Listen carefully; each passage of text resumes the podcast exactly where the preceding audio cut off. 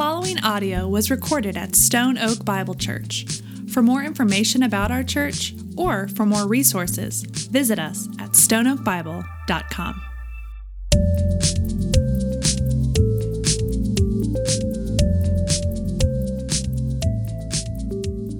Thank you for singing with us. If you have your Bibles, I, I do want to invite you to open with me to the book of Genesis.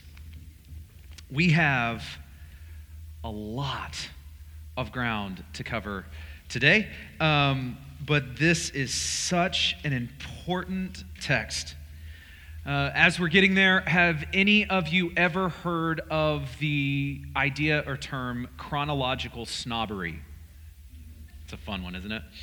Chronological snobbery. It's a term that was coined by C.S. Lewis in the 1950s, but it's this belief, this idea that the ways of thinking, that the art, that the science of any other earlier time period is inherently inferior to the present.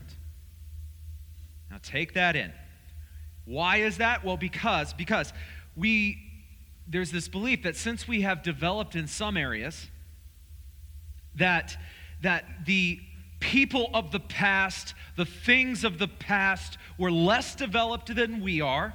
We're not as progressed as we are, and there is this tendency to look back at them and think that, well, we have developed beyond them. Follow me? That is called, or what has been called, chronological snobbery. It's the belief that we have developed, they were primitive. We, we are developed. We are being refined. That, that's chronological snobbery. Now, Scripture does a fantastic job of showing us that there is nothing new under the sun. Scripture does an incredible job that, to show us that for all of our developments, for all of our advancements, we are humans. We are, with all that it means to be human, with our struggles, with our joys, with our, uh, our human nature, that does not change. That does not change. And spiritually, or scripturally, Scripture continually cares down, tears down our tendency to think that we are better than them. Continues, continually just tears down this notion of chronological snobbery and replaces it with humility. That we continually see our need for grace as we read Scripture. That we continually see ourselves in the failings of others. In other words, the warnings of Scripture is not, we don't read this and say, well, that was good that they heard that. We read this and we see ourselves and we see the need for us to be stopped in our tracks to recognize our sins. We realize the propensity we have to follow right in those footsteps. This morning is a cautionary tale. This morning is a cautionary tale that is going to hit very, very close to home in fact, this morning, our text this morning is one of the most powerful warnings that you're ever going to hear about sin and temptation. This text is huge, and I want to challenge you don't you dare be a chronological snob as we read this text. Let us all come to this text and, and, and see that this is directly for you and I this morning. And I want to give away everything up front this morning. Here's where we're headed. Um, the warning, the great warning of this text that we are going to unpack together do not linger. Do not linger. Now, if you were here last week, or if you were to just look back on chapter 18, you're going to see that Abraham had just been visited by the Lord and two, and two angels. And as they were leaving Abraham, they, they told Abraham what they were about to do. The Lord revealed to Abraham that he was going to, that he knew that he saw the sin of Sodom and that he was going to go and bring his righteous judgment on it. He was going to destroy it.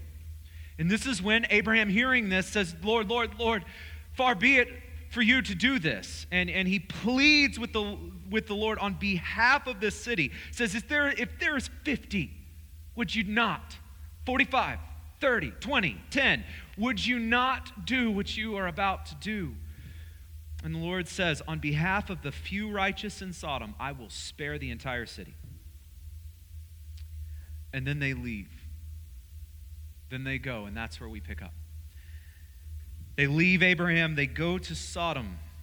And we look at our text here in verse 19. The two angels came to Sodom in the evening, and Lot was sitting at the gate. If you remember, Lot was Abraham's nephew. And Lot here sitting at the gate. And I want to pause here and draw something out that might not be overly obvious. Um, and some of you are thinking, well, Pastor, we have a really long way to go, and you're stopping us midway through the first verse. I get that, but this is important. Follow with me here. How many, how many know that sin is a bit of a, a slow burn? Sin will slowly pull pull and pull and pull until small actions grow into big ones. And until all of a sudden you open your eyes and you say where am i? That's that's how sin that's how sin works. We drift we drift slowly surely until we stop and say where on earth am i? Now with that in mind i want to give us some context of this this this text and to do that um, you don't have to turn with me here unless you want to just a few pages earlier let's see what our man lot is doing in uh, Genesis 13, for example, Lot and Abraham have to separate. Not because they, of anything, except they were extremely wealthy. In the land, the people couldn't sustain them. So they had to separate. And we read that Abraham says, You know what, Lot, you choose. Whichever way you choose, I will go the other way. I'm going to give you the choice. And so we read that Lot looked up, saw that the, the Jordan Valley was lush, beautiful, I'll take that one. And so Abraham honored what he said and said, Okay, you go that way. And Abraham went the other way. If you look at verse 11 of chapter 13. So Lot chose for himself the Jordan Valley, and Lot journeyed east. Thus they separated from each other. Abram settled in the land of Canaan, while Lot settled among the cities of the valley. And I want you to listen to this and moved his tent, tent, as far as Sodom. Moved his tent as far as Sodom. You're like, I, I can read. Follow with me. So they split. Lot moves his tent as far as Sodom.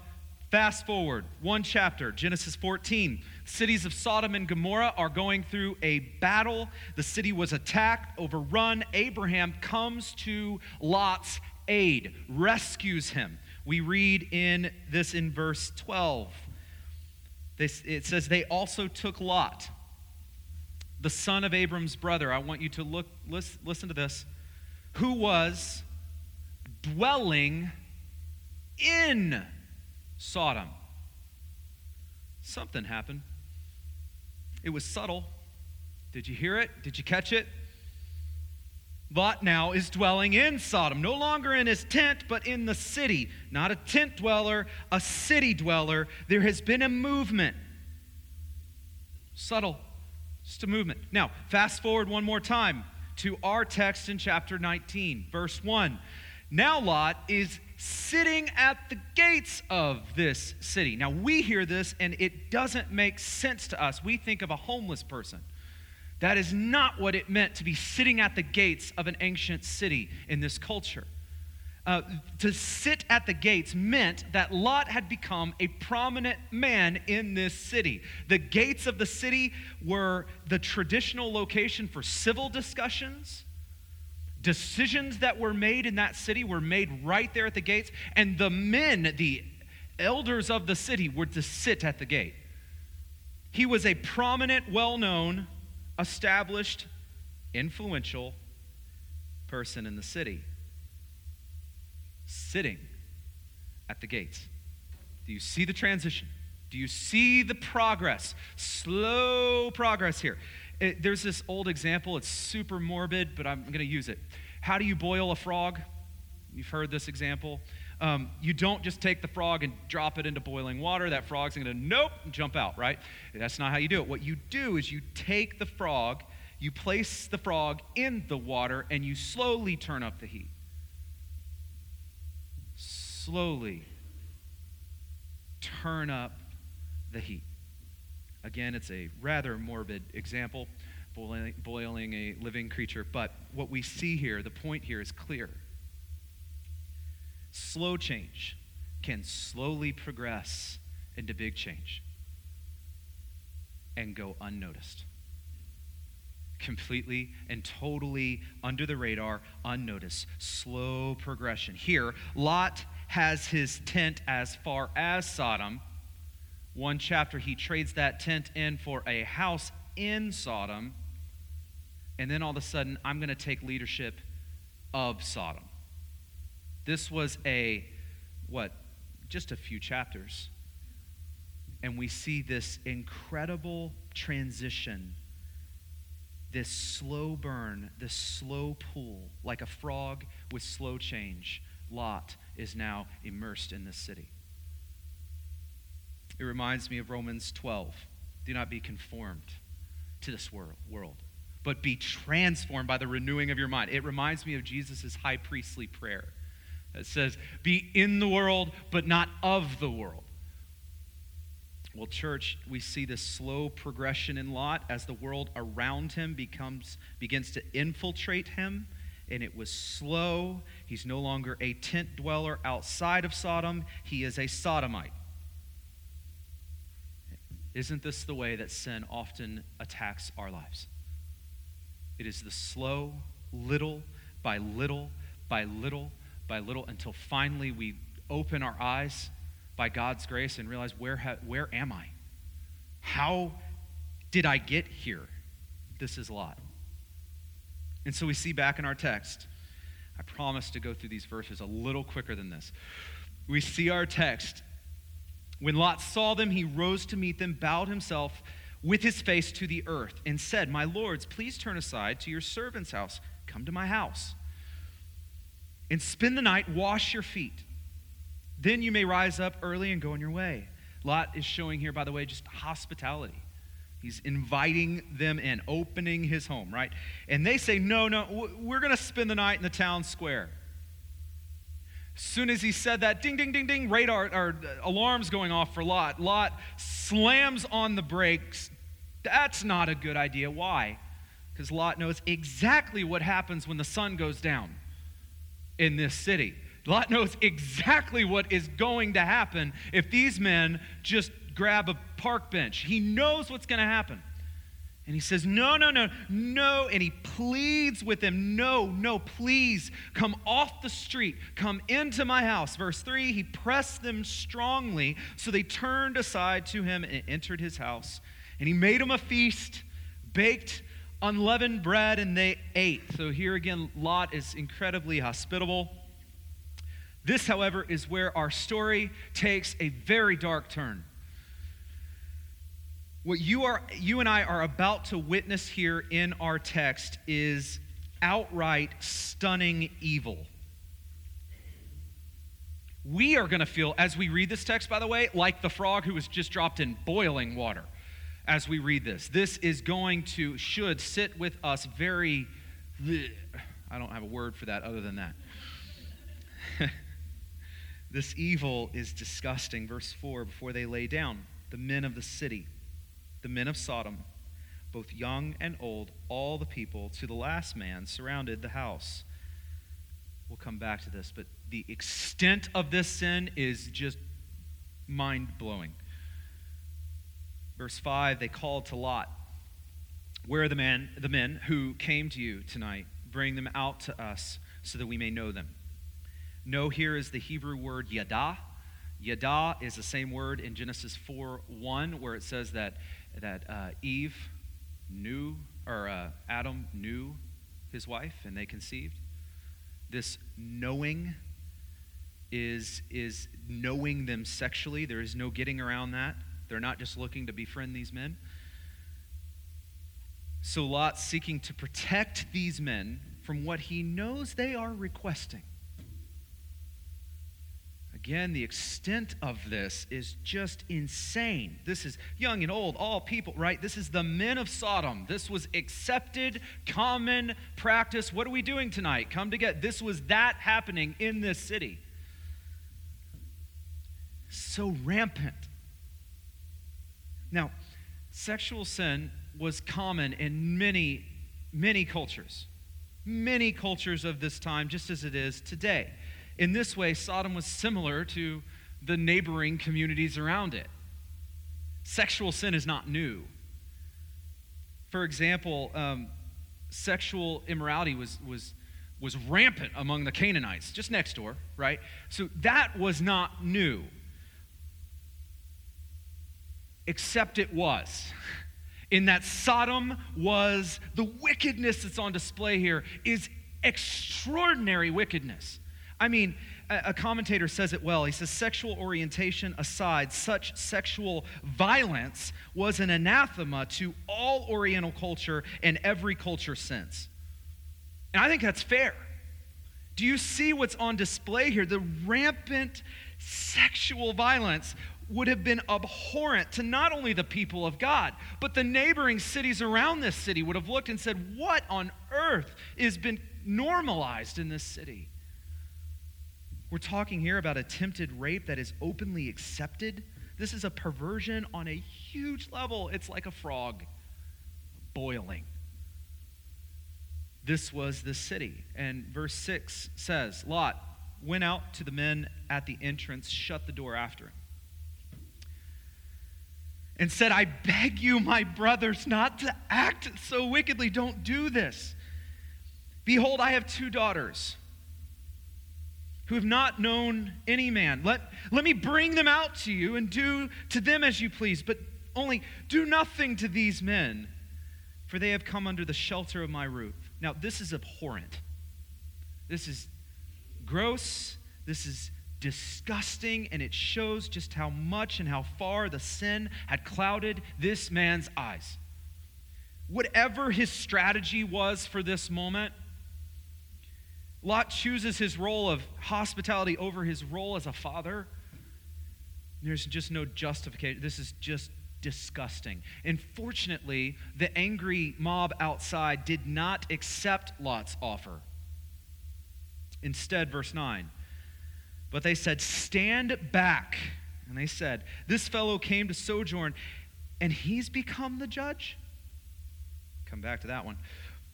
Now we will deal worse with you than with them. So here we see exactly what our temptation can sometimes lead us to do.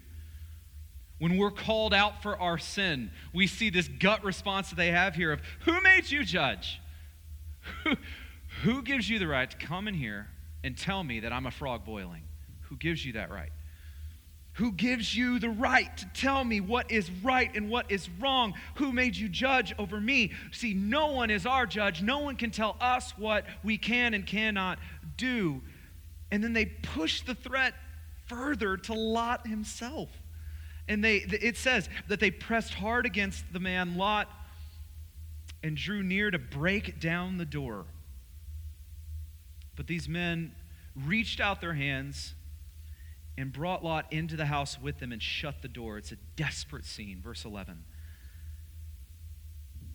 And they struck with blindness the men who were at the entrance of this house, both small and great. So they wore themselves out, groping at the door. Just to point out, this blindness was an act of God's great mercy, stopping these men from further sin. This blindness was an act of God's grace, stopping these men from hurting anyone else. Verse 12 Then the men said to Lot, Have you anyone else here? Sons in laws, daughters, sons, daughters, or anyone you have in the city, bring them out of the place. For we are about to destroy this place because the outcry against its people has become so great before the Lord. The Lord has sent us to destroy it. So Lot went out and said to his sons in laws, son, sons in law, who were to marry his daughters. Up, get out of this place, for the Lord is about to destroy the city. But he seemed to his sons in law to be jesting. Again, like a frog who thinks everything's fine, everything is normal. I'm not boiling, thinking it is a joke. But now listen to this, verse 15. As morning dawned, the angels urged Lot, saying, Up, take your wife and your two daughters who are, who are here, lest you be swept away in the punishment of the city. Now we get to the, I think, the most heartbreaking text in this whole thing, the most crucial verse in this text. But he lingered. He knew the wickedness, but he lingered. He knew the judgment that was coming, but he lingered. He knew what God was going to do, he knew it. Yet he lingered. How could he linger, knowing all that he knew, seeing all that he had seen? How could he linger? Church, it is the same reason, the same way that we can linger.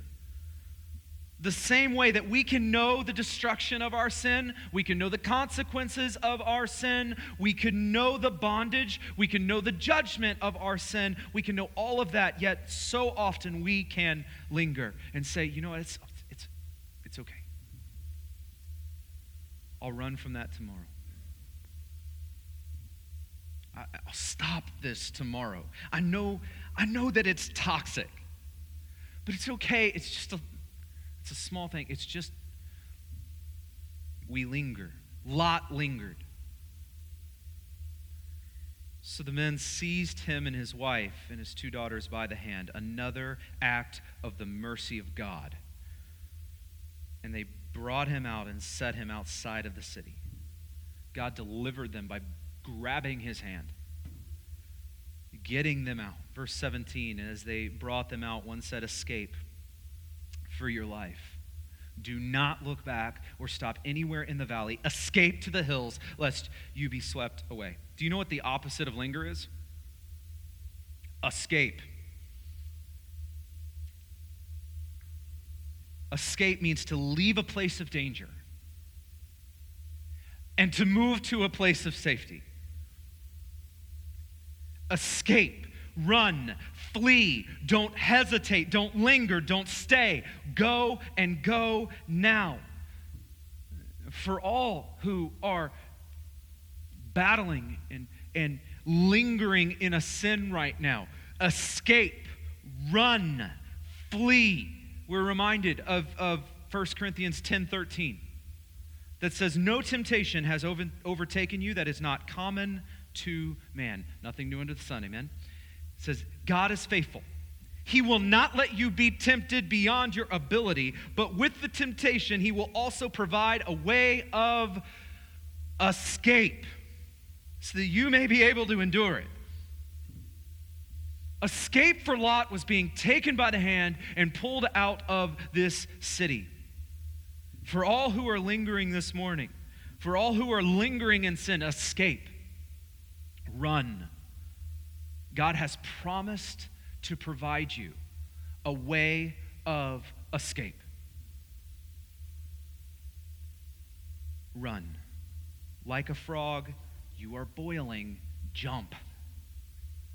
Get out. Escape.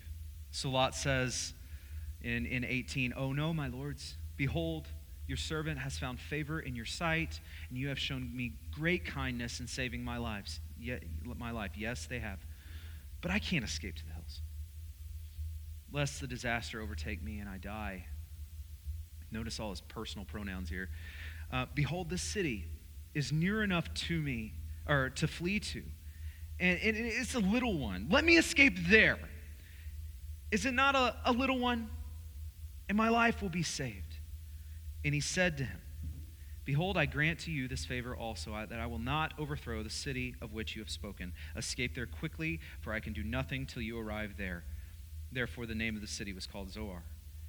Listen, even as the sun was rising and destruction was coming, Lot here pleads selfishly again, I mean, there's just no other way to look at this. But God, here's the incredible thing: is He condescends and He and He and He grants His request. Again, incredible grace and mercy.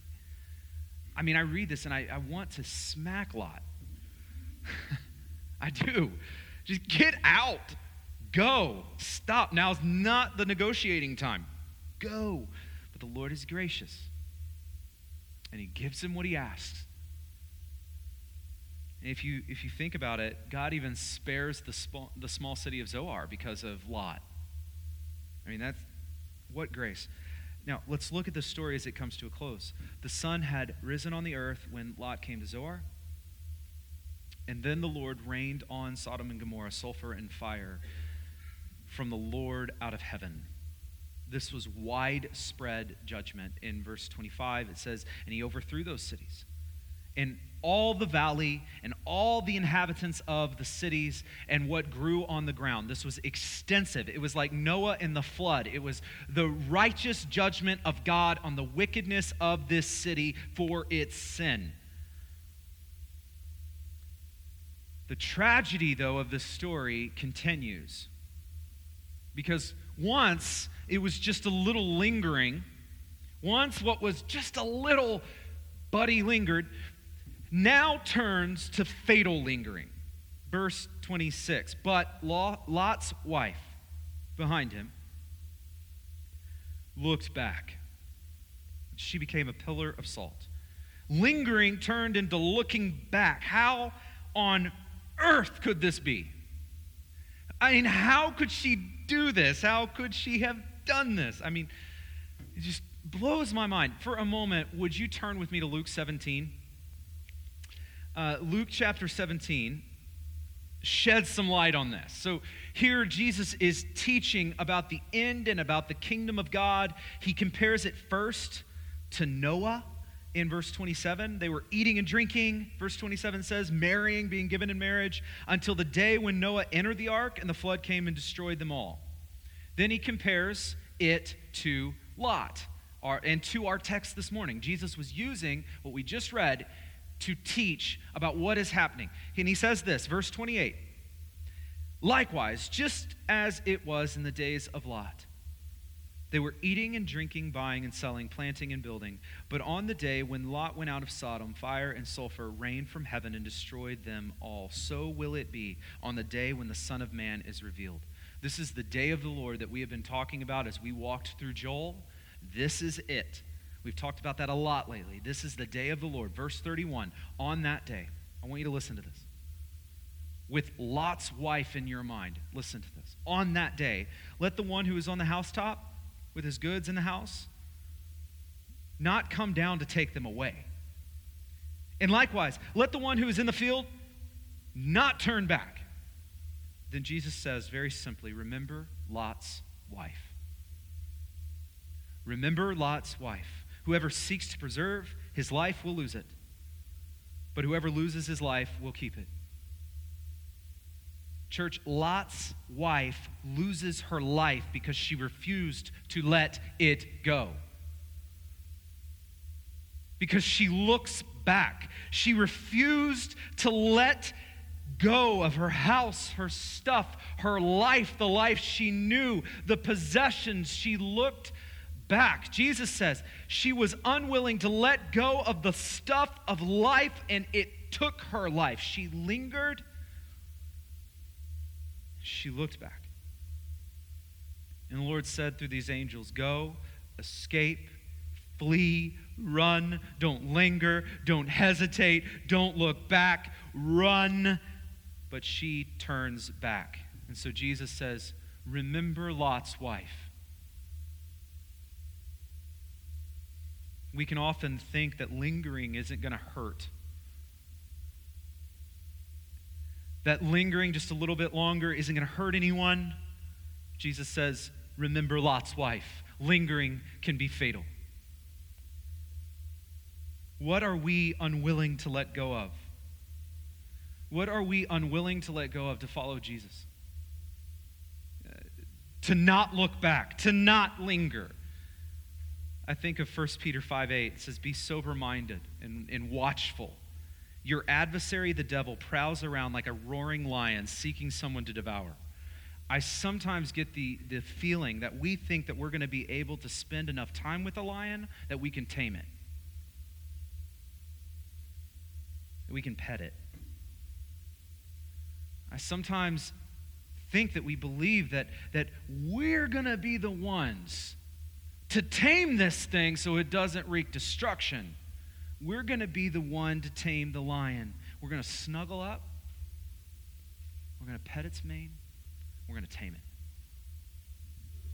Sometimes I think that we forget that that lion is an apex predator. Looking for someone to devour, as Scripture says. And because of that, because we, we think we can tame that beast, because of that, we, we, I believe, are shocked sometimes when that lion takes a bite.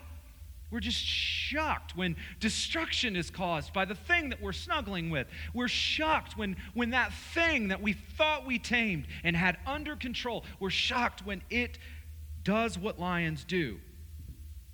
Lions bite, lions devour. You are not going to tame this lion. And to play with it is foolish, it is fatal. Do not linger, do not look back like Lot, to get closer,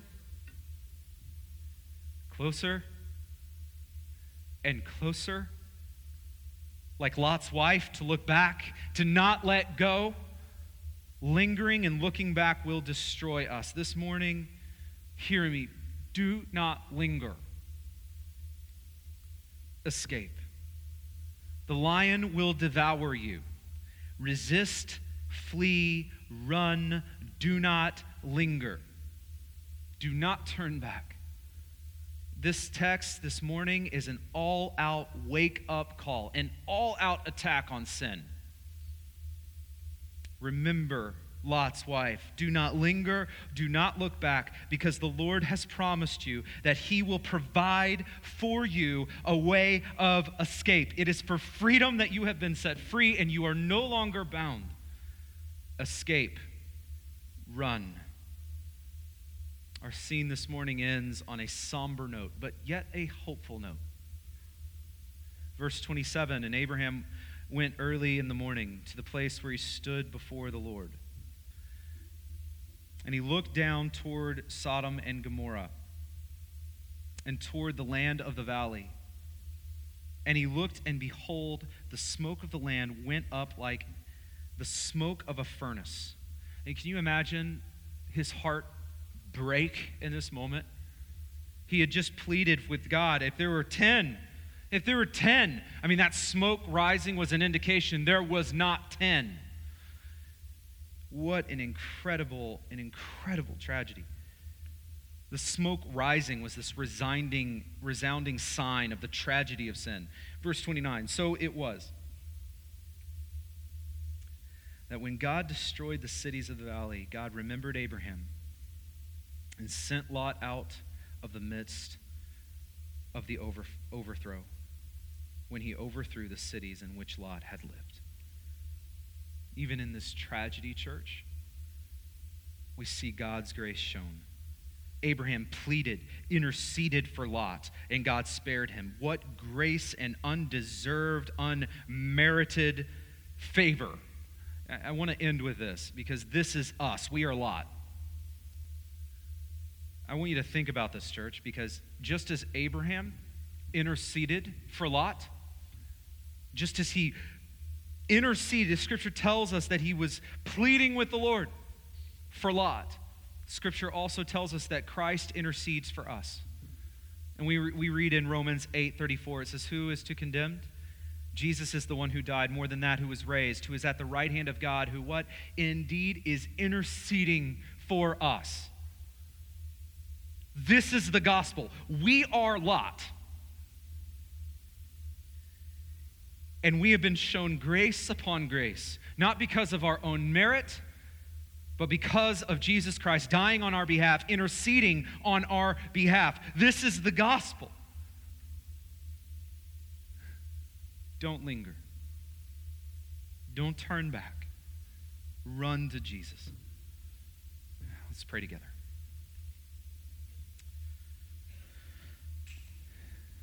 God, we are reminded so clearly this morning of how often it is that we are tempted, that we are pulled away from, from who you created us to be.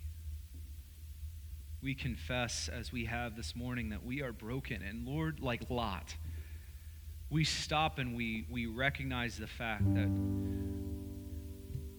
Lord, you, Jesus is interceding for us pleading for us. That, like, like Lot, the, the righteousness of someone else was applied to our account, and we have been spared. We have been saved. So, Lord, in this moment, I just, um, we are humbled and we thank you. Because it is not because of how good we are, it is because of how good you are. It is not because how lovable we are, it is because you are love. The gospel reminds us that it is by grace and grace alone. And because of that grace, because you are saving us, Lord, help us not to linger.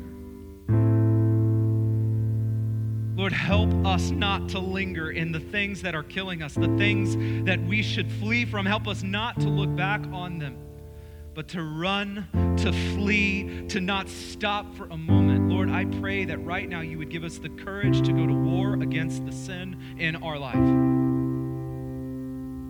Whether we feel like we have been fighting a losing battle for years, Lord, your word says that we will not be tempted beyond our ability, and that in each temptation you will provide a way of escape.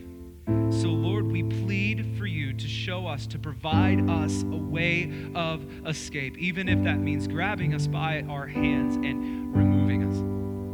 Lord, we know that you do that. We know that that is your grace. And so, right now, we plead for your help. We love you, Lord. And we thank you for your grace and your faithfulness, your love, your goodness that we know is new each and every morning. We give you praise for it in Jesus' name.